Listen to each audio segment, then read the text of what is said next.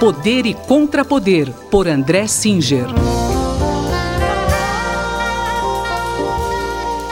Professor André Singer, uh, é preciso avisar os ouvintes que a gente está gravando essa coluna na quarta-feira e eu gostaria de te perguntar é, sobre o pronunciamento do presidente Jair Bolsonaro que ele fez ontem, terça-feira. Como é que o senhor analisa esse pronunciamento? Olha, o pronunciamento do presidente Bolsonaro parece dar um passo adiante na direção do declínio que, que vai sofrendo a sua liderança, a sua, a sua gestão perante a presidência da República. Porque nesse pronunciamento de terça-feira, o presidente criticou o fechamento das escolas, atacou os governadores, atacou a imprensa e histeria, e fez um chamamento de qualidade nas atividades da população. Bom, é, a gente poderia dizer que isso não é que esteja em desacordo com esta ou aquela corrente é, de opinião aqui no Brasil, mas está em desacordo com o mundo. Né? O mundo inteiro é, chegou à conclusão, a partir das opiniões especializadas dos epidemiologistas, que não havia outra saída para combater a epidemia de coronavírus a não ser o isolamento social. É, estamos vendo o que aconteceu na Itália, que deixou o tempo passar, e houve uma explosão de casos graves de coronavírus é, nos hospitais italianos, sem que aqui, o sistema de saúde da Itália, que é muito melhor do que o brasileiro, é, pudesse dar conta né, do, do, do, da quantidade de pessoas que chegavam aos hospitais precisando de tratamento urgente.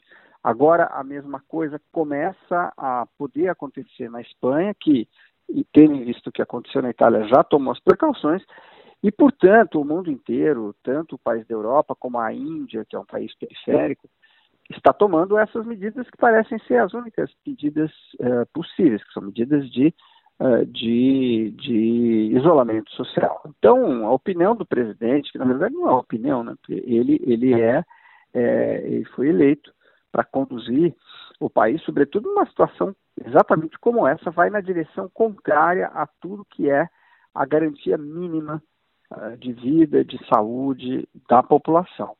Nós já tínhamos comentado na semana passada que eh, no dia anterior a, a que nós gravamos tinham começado os panelaços contra o presidente. Eu, eu havia mencionado que eu achava que uma, um elemento importante da conjuntura tinha se alterado, que era a posição de setores de classe média, e agora nós estamos vendo que, de alguma forma, o, o pronunciamento do presidente agravou a situação dele mesmo. Professor, e como é que a gente pode avaliar a articulação que surgiu agora entre os governadores dos estados?